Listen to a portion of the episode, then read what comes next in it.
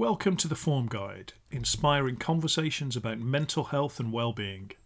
This week we're chatting to Dr. Sophie Bostock, the sleep scientist, about sleep and lessons learned from rowing around the coast of Great Britain. This is a good one. Check it out.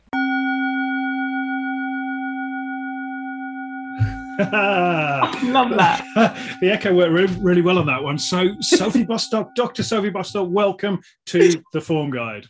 Rob, it is so lovely to be here. It's very nice to see your happy smiling face. and, and, yours, and yours. And we're going to talk about your smiley face. Um, but that was a fifth of Beethoven by Walter Murphy. And I believe that track actually was in um, Saturday Night Fever, the original, uh, the original movie. So from the genre of 70s funk. But uh, I wanted to select an epic track um, to really encapsulate the fact that you've just done something very epic, haven't you?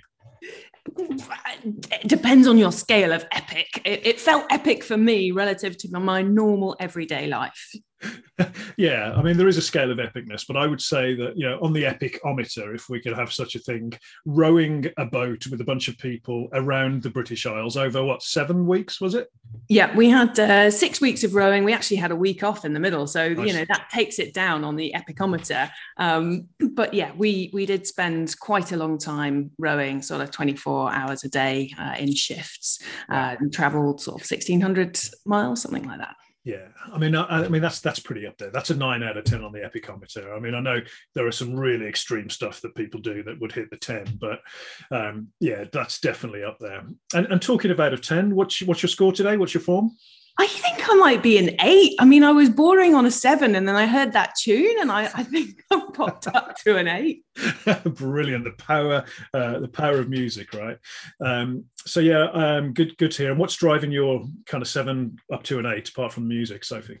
Uh, well, I did manage to get out of bed this morning and uh, go for a swim. So that puts me on the positive side. I think bringing me down, and we talked about this just before we started, is the fact that I'm, I'm quite busy. Um, I've gone from like this wonderful adventure uh, where all I had to worry about was basically uh, moving my body and what I was going to have to lunch to then kind of coming back into the big wide world of work. So I'm, I'm, I'm getting over the overwhelm, but I think that probably stops me being a nine. Yeah, yeah, and I think that's it's difficult. So, I, as you know, I did the uh, a challenge called the Mind Cycle, where I rode the Tour de France on a static trainer um, back uh, three years ago now, and um, yeah, literally we we travelled from workplace to workplace. I would ride that day's stage of the Tour de France, and I have kind of people riding along with me. But what I didn't expect was that after it was just really adjusting back to reality, and because you're in this bubble, and um, you know where your your goals and your motivations are very very basic. You've just got to keep you know pulling the oars, turning the pedals, and then when you come back to the real world, it's it's really difficult to adjust. I think. Uh, I definitely found that. And I've spoken to a few people since who've done sort of these quite epic adventures, various scales. And I think it's partly you're also part of this very close team. Uh, it may not start as part of a team, but certainly by the end of our six weeks on the boat, um, there were there was a real sense of camaraderie. And then suddenly that breaks up, and you lose these friendships that you've been building over time um, without sort of actively uh, making the most of those. And of course, you gain friends and family that you haven't seen for a while, but there is yeah. this transition from being part of the bubble. It's exactly as you say. Everything else outside the bubble sort of ceases to be important. And uh, yeah, I remember hearing the um, hearing the scores from the English football, and we were rowing uh, in the Scottish Highlands, and it was just utterly beautiful. Yeah. And even the fact that we missed penalties couldn't spoil this incredible sunset. Uh, so yeah, it was very definitely a, a cushioned bubble. Yeah, absolutely, absolutely. Right, we're going to hear a lot more about it, but we're we're going to do the quick fire round because I'm really keen to hear your uh, your answers on this. I think it'll be fun. So I'm going to ask you a series of questions. If mental health were a, what would it be? Um, and you just the first thing that comes into your head. So Sophie, if uh, mental health were an animal, what would it be? Uh, a porcupine. Brilliant, brilliant. Why a porcupine? It looks kind of spiky and scary, but actually, yeah. when it's sleeping, certainly it's kind of cute. Like there's good, there's good bits in there, but it looks kind of overwhelming to cuddle. I love it, and and that is so so much um, like our mental health, isn't it? That we can it can be a bit scary, but it can be beautiful as well, and it can change. Um, but yeah, I like it. The mental health porcupine, good one. So if mental health were color, what color comes to mind? Oh, orange, I yeah. think. I mean, yeah. orange is utterly beautiful if it's a sunrise or a sunset, but it can also be kind of fiery. Yeah. Um, and then you get that pale, pathetic orange with this kind of su- color sucked out of it. You know, it's sort of a little bit of everything. Yeah, I like that, and uh, you know, I, I, do like the fact that you are going to all sort of aspects of the continuum: the uh, the good, the bad, the challenge. Um, it's a spectrum. The spectrum. Yeah, yeah. We, we use orange, I think, for no form score four. So as we're going down to the warning signs, but uh, I do like that connotation of the sunrise and the sunset, um, which is is beautiful, of course. Um, mental health or a food? What would it be? Ooh, I mean, ooh uh, onion. Onion. Layers. Yeah. Layers. That makes you cry a bit, right? and actually, if you roast it, it gets really sweet and totally delicious. Maybe balsamic onion on pizza. I mean, there's all sorts yeah, of things yeah. you can do with an onion. Yeah, I love it. You're good at this. You're really good at this. You're, you're good at it's not just the thing, it's the why that's important. You're really good at it. Um, if meant to for a song or a piece of music, Okay, um, I'm really bad on music, and actually, we can talk about this. Um, if mental health was a song or music, pff, do you know what? They, I'm going to cheat. Mm. I'm going to do silence. I like it because yeah. you know it's it's just one of those things where you have to fill the gap, um, and uh, yeah, I think certainly on the row, I, I, really appreciated that power of silence, but also um, how making noise can can can block out other things and can actually sort of hide that yeah. the truth around mental health. Yeah yeah i love that. Um, and and of course silence sharing a comfortable silence with with someone even someone that's struggling actually with mental ill health is, is super important. So i like that. So if mental health were a holiday destination Which, given you've just been around the British Isles, where, where would it be? oh wow. Um, ooh, okay. Um, so one of the I'm, I'm just using the excuse to talk about the row, um, but one of the most exciting places was uh, the Pentland Firth. Uh, so this is up in the Highlands of Scotland, sort yeah, of yeah. Uh, top northwest and it's a place that's renowned for being pretty scary. You've got these tidal streams really strong currents that come together. And so if you time it wrong it can literally go horribly wrong. You know uh, ships will will sit and wait for hours or if not days to find the right conditions to cross the pentland firth.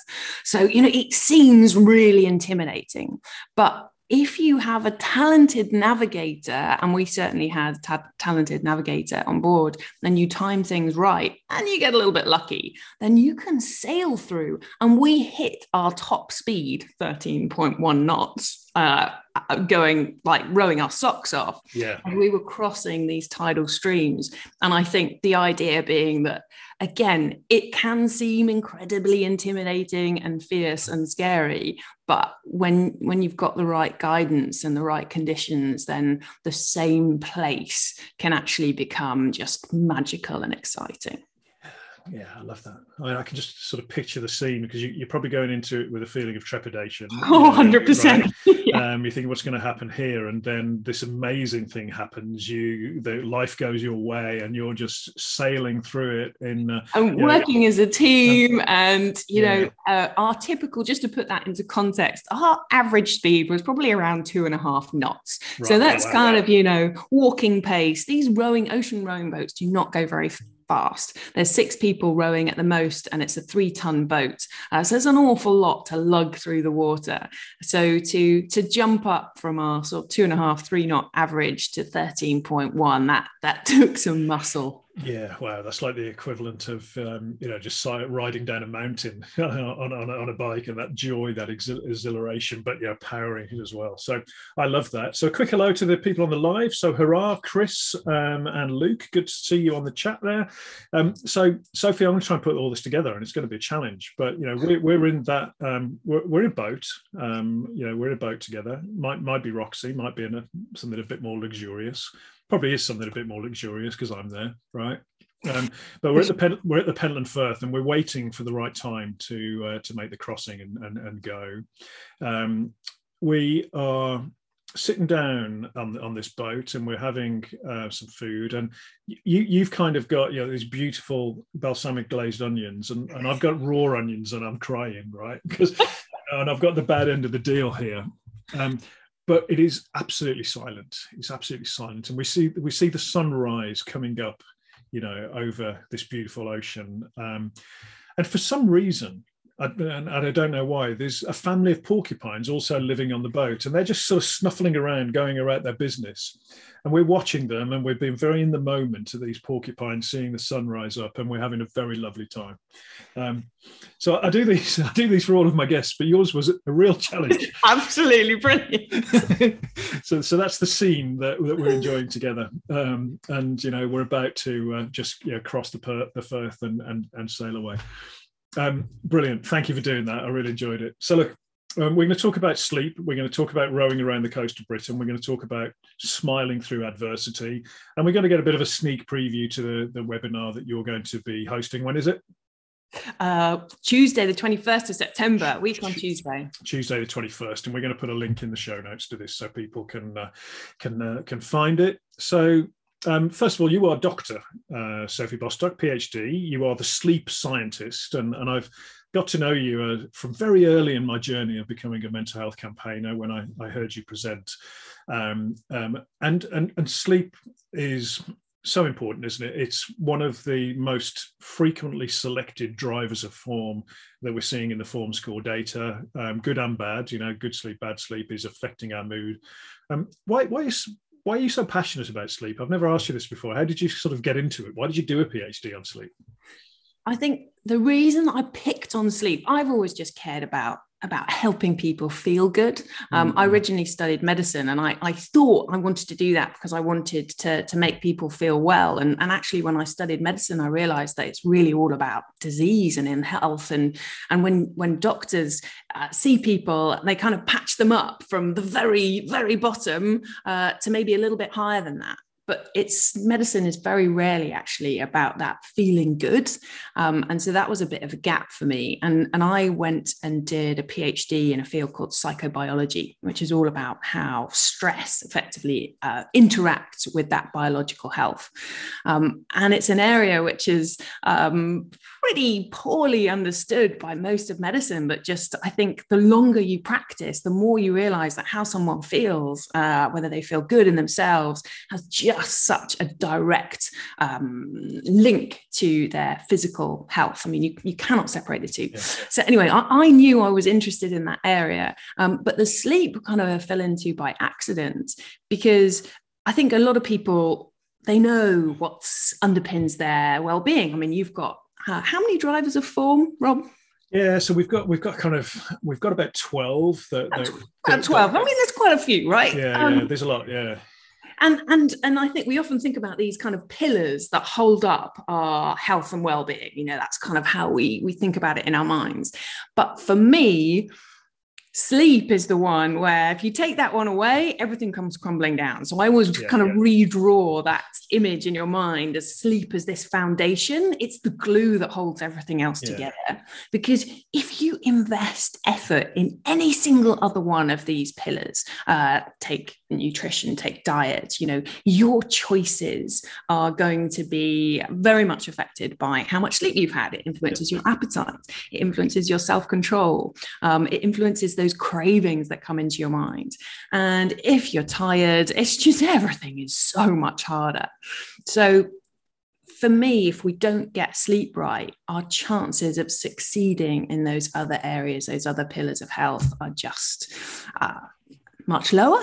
So, there's it's just the fact that it's fundamentally important for health and well-being. And then secondly that there's just not many people or not much going on to champion sleep. There's more and more and we see more and more research coming about out about how sleep is important. But if you think about the number of nutritional therapists or personal trainers out there um, i think uh, sleep evangelism is still an area where there's lots of space. And so i thought you know i could I could sort of stand there with a loudspeaker and shout up and on amazing. behalf of sleep. Yeah, amazing. Lo- you reminded me. I love that idea of redrawing how we think about the pillars of well-being. You actually did redraw. I actually did for a, a, webinar we did, uh, which is brilliant, and and uh, that that kind of has influenced how I talk about those drivers of form actually, because you're right sleep does underpin them you know if we, we're trying to be motivated to do exercise if we've slept poorly we're less likely to get out and do that session.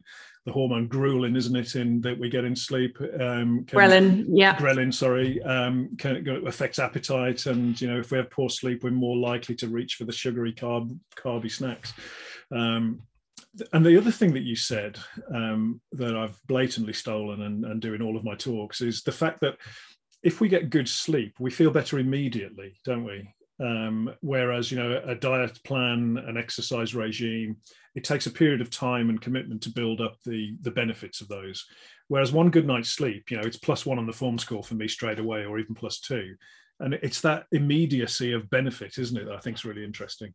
Yeah, I mean, it's such a great area to work in. And, and the other thing is that um, selfishly for me, if I help someone with their sleep, I just know not only are they going to feel good the next day, but their entire world is going to have a boost because it doesn't just help you with your mood the next day, it helps you with your relationships with other people, your ability to empathize and listen to other people, your ability to focus so people get better at work. You know, it's just this kind of virtuous cycle. Um, so, where the other reason I love sleep is because if it's not going so well, it's not that hard to fix. Yeah.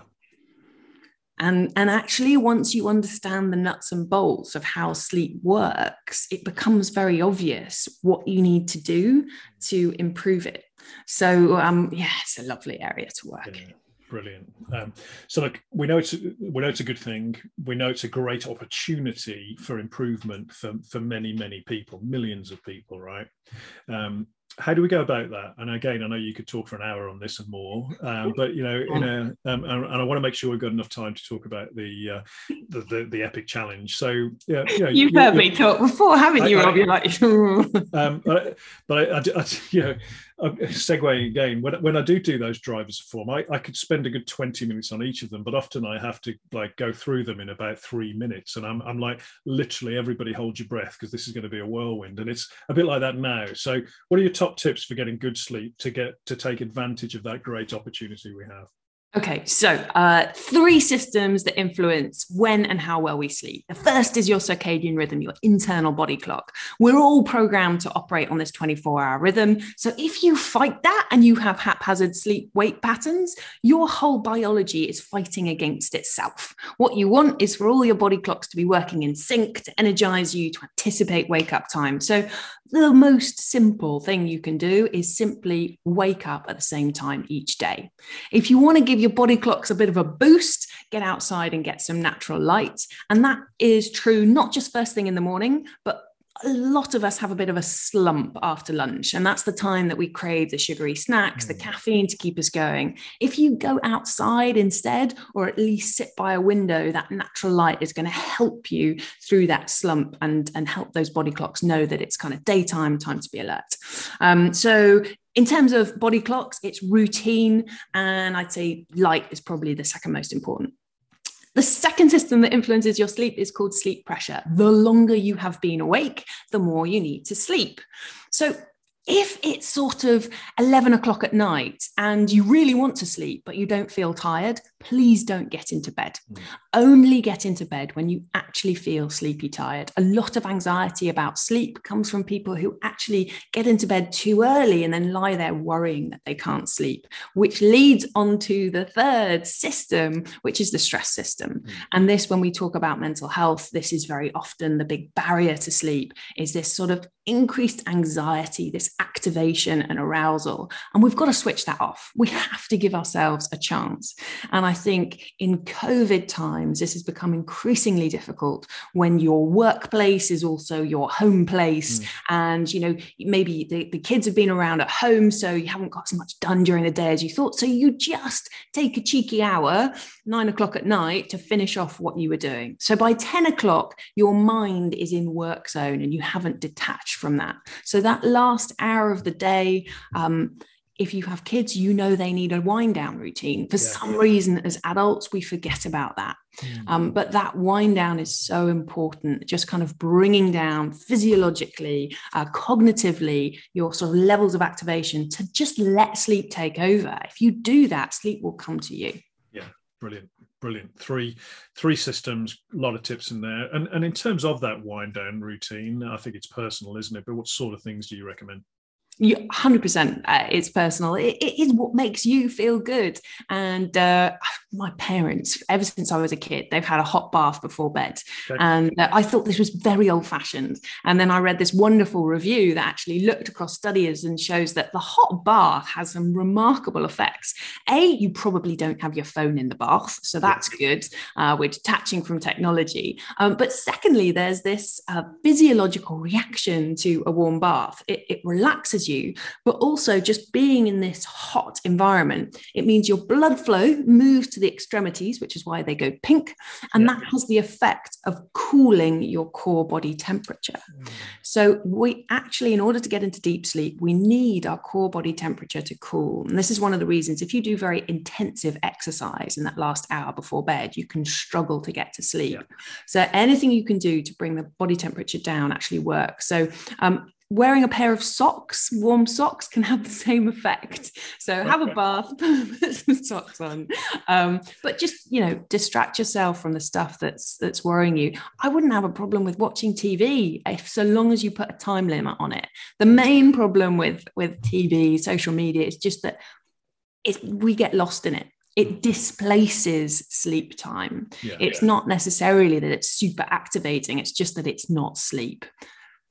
Yeah, gotcha. Um, brilliant. I might try the warm socks on it. So that's that's that'd be a new one for me.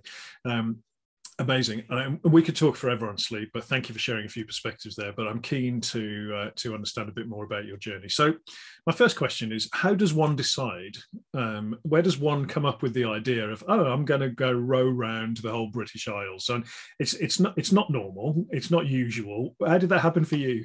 Um, it's probably in the same way that you decided to do your cycle. You know, because it's there, uh, and because for whatever reason you hear about it happening. Um, I I, gave a talk uh, a couple of years ago, and in the audience was this amazing, energizing girl called Laura Try, who had rowed across the Atlantic. And she came up to me at the end and said, Oh, this whole circadian rhythm thing, that's really interesting because when we row, we row for two hours and then we rest for two hours, and we row for two hours and rest for two hours. Like, what that's crazy that's counter to all your internal rhythms that must cause huge problems and so i was very interested in this idea of ocean rowing. And she actually took me out on an ocean rowing boat and I kind of got a little bit hooked and I joined a rowing club here. And then I saw this trip advertised at a time when, let's face it, 18 months of lockdown. I think we were all lusting for an adventure. And the fact that this was in the UK, I didn't have to get on an aeroplane. Um, seeing the British coastline, I thought would be fantastic, um, as indeed it was.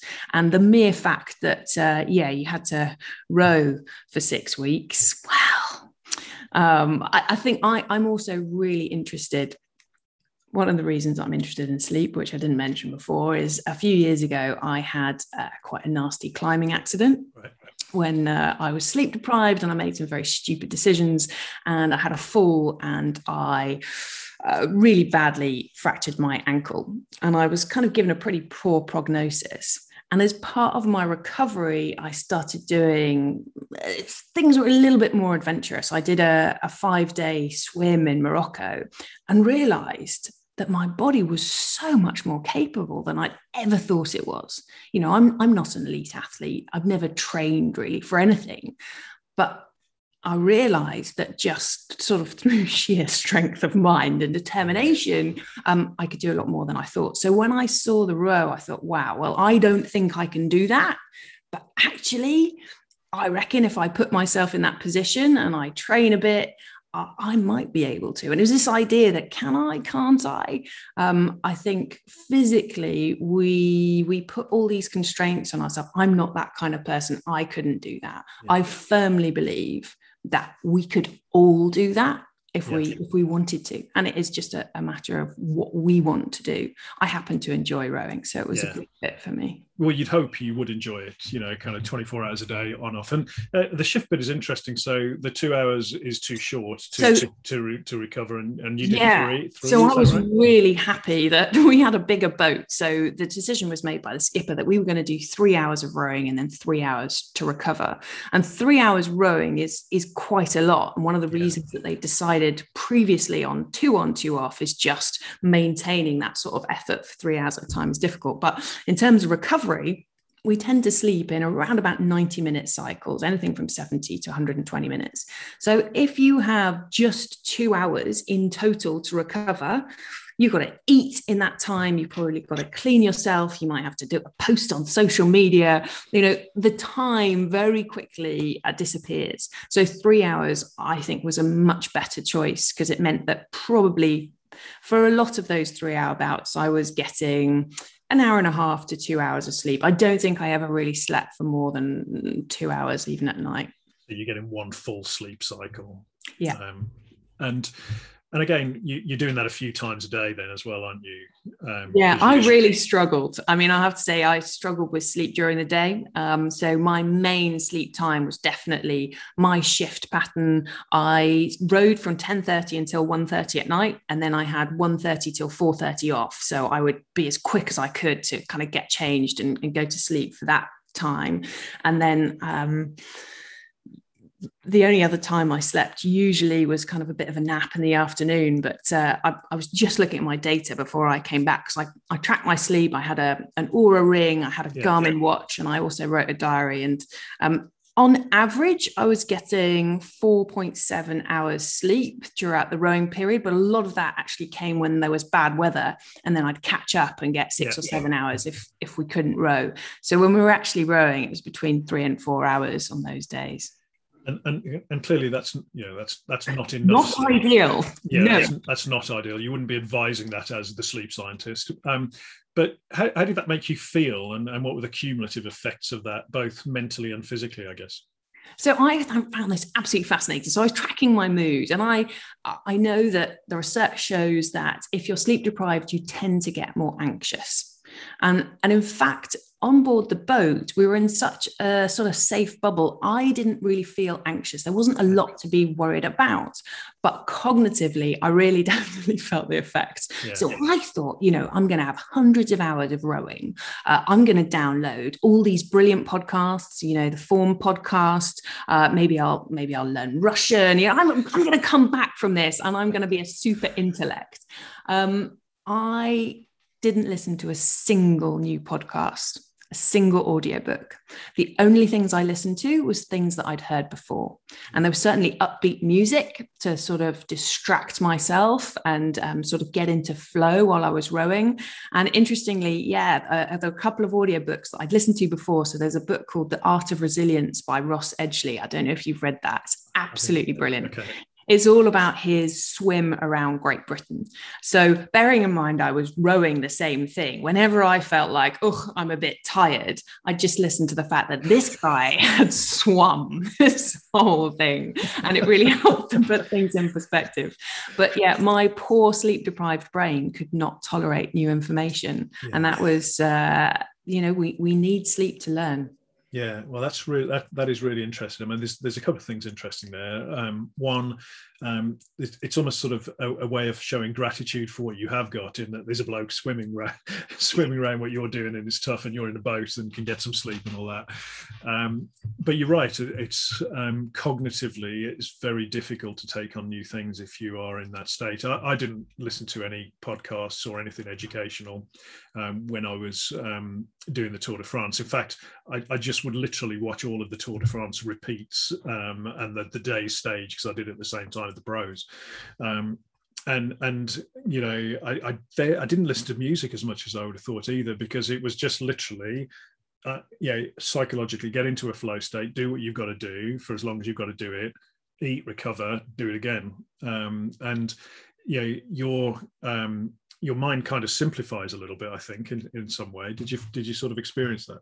I think it definitely does. And I, like I said, what are the decisions that you've got to make? You know, what meal are you going to have for lunch? These are the really exciting decisions that you've got to make. I was very lucky. We had a team of 12 of us on board the boat. So six would row at a time, six would rest. Um, and we always had a navigator who was in charge of, of that. And, and certainly kind of looking ahead, I think for me to push a challenge to a higher level, it would be right, okay, and now do that but then do it with navigation on top i think that's yeah. that's going to be an awful lot harder and then i think that's where the anxiety and the confusion is going to come in because i was kind of doing what i was told yeah, and i yeah. think one of the things that I've, I've taken away from it is that beauty of simplicity and actually how can we simplify our lives so that we have fewer choices to make and i'm not talking about making them boring i'm just talking about getting rid of the dross you know where can you implement routines i remember reading about you know, various uh, successful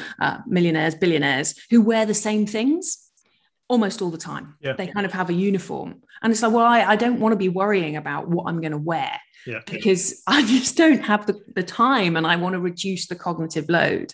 Um, so, yeah, just thinking about, you know, okay, I have a lot of choices in my life. I, I could go to the gym, I could go for a swim, but how about just I, I plan a week? You know, you plan what you're going to eat, you plan when you're going to go to the gym, and hopefully it just leaves more space, uh, more creativity, more energy for the rest of the time that you've got yeah, I, am not a billionaire or a millionaire, but I do have a lot of white t-shirts, and uh, I, do, I make no decisions on clothes, um, so I can I can relate to that. But you're right, our minds are overloaded and cluttered, particularly with the amount of inbound stuff, and and more simplification is good.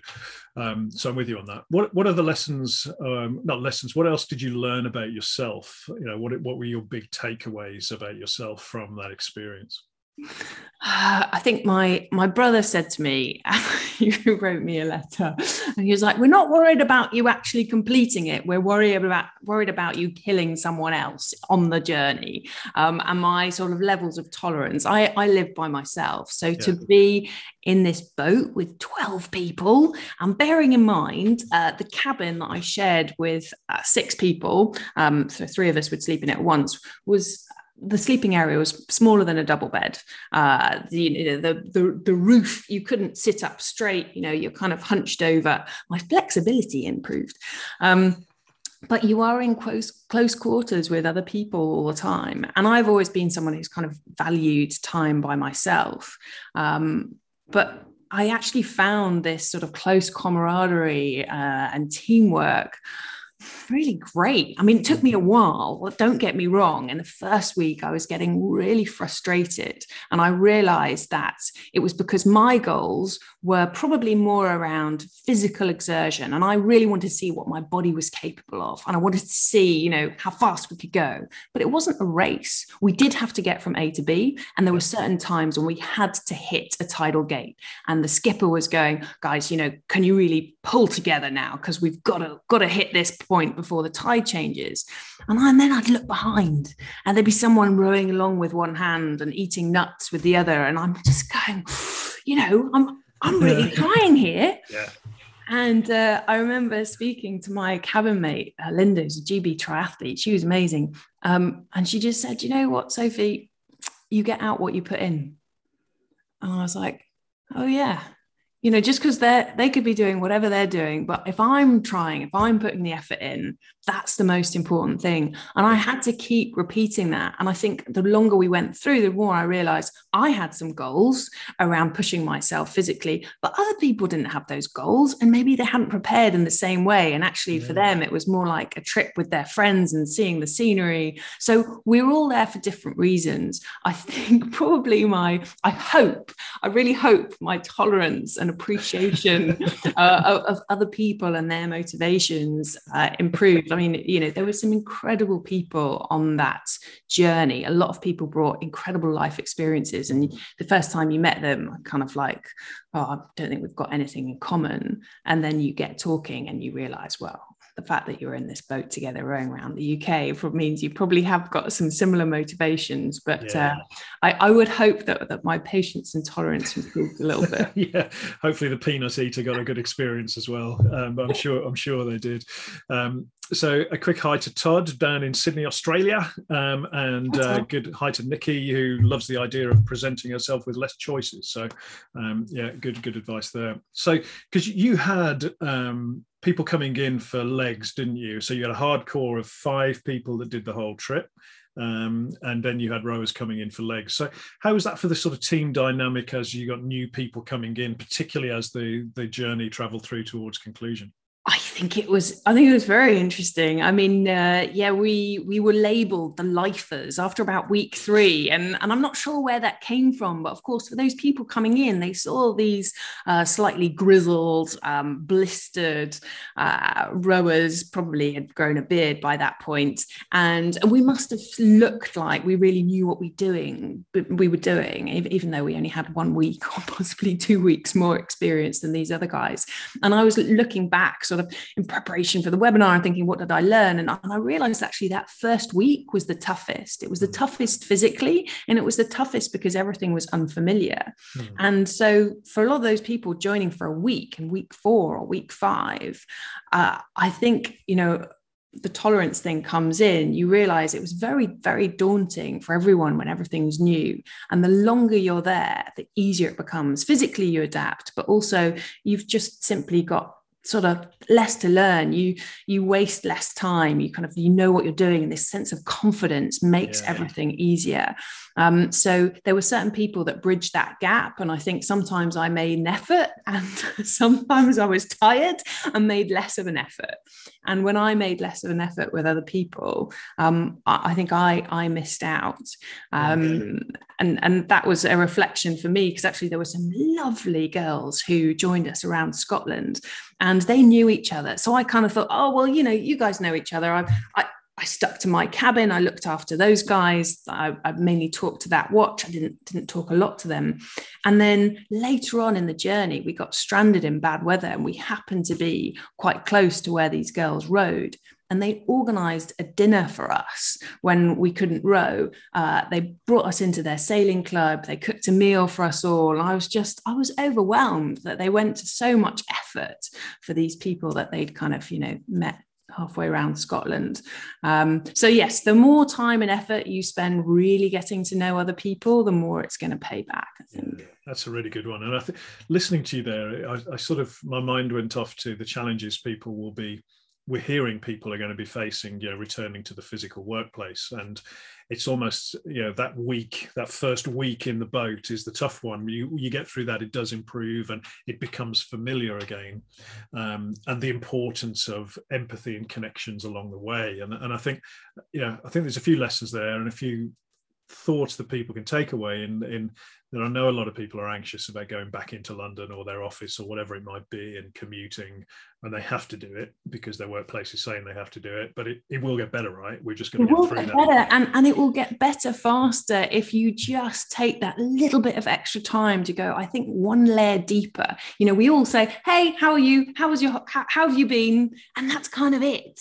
Yeah. And actually, if you can protect 15 20 minutes really ask them. Find out about their kids. Find out about where they went. Find out about how they they felt. And they'll do the same for you and you just build this deeper connection. And i, I one um, really lovely experience that i had that was amplified because of the people that I spoke to was this amazing day when we were joined by a minke whale.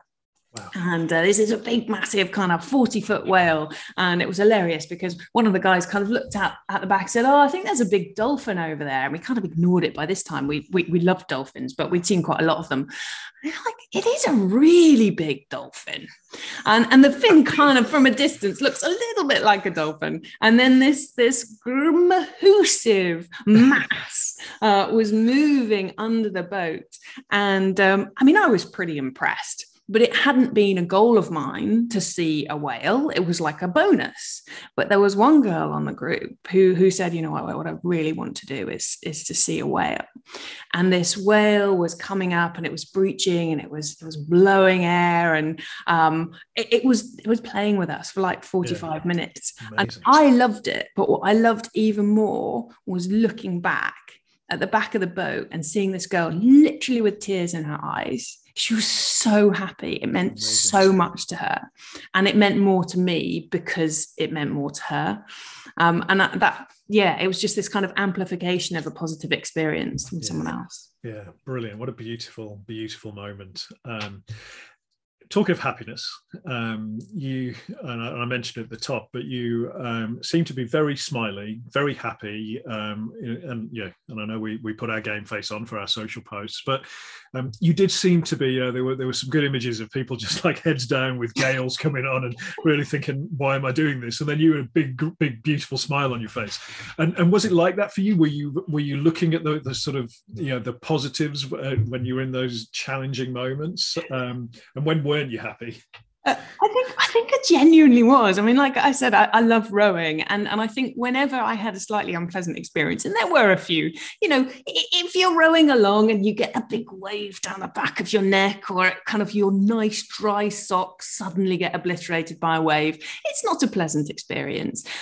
But I just kept coming back to I chose to be here. This was my choice. Nobody else forced me to do this and i think psychologically feeling like this was my choice was was incredibly important um, and and, and just not letting myself get angry sometimes if i caught myself i, I get angry at a wave like what is the point of being angry with a wave? I mean, this happened on the boat, and, and one of my cabin mates got really, really angry because she got smashed by a wave. And what, what benefit is that? You just have to laugh. You have to let it go. There's no point.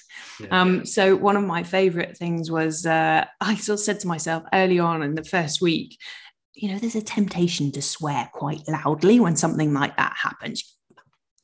Um, but I didn't want that to happen. So whenever I felt like that, I, I decided to replace the word with blueberries. And so whenever a, a, wave came over or smashed me, I'd be just like blueberries. You cannot say blueberries and be angry. Um, and because it just felt like it was going to be a waste of time, uh, you know, by being being negative. There's something this yeah, there's something that is it, it's kind of it's quite deep there when you think about it. A big yeah, kind of you know the, the, the power of the ocean and a big wave. We cannot control the ocean, right? The ocean is the boss, right? Um, and there is absolutely no point being angry at a wave. Um, but yeah, this if we transition to the real world um, and the real yeah the real challenges we face, which generally aren't huge, massive waves that are smashing into us. Um, yeah, it's about controlling the controllables, isn't it? And expending our energy worrying about things that we can influence and not getting so negative and angry about things that we can't. And yeah, that image of a wave is is is I think a, a really nice kind of metaphor for control the controllables for me.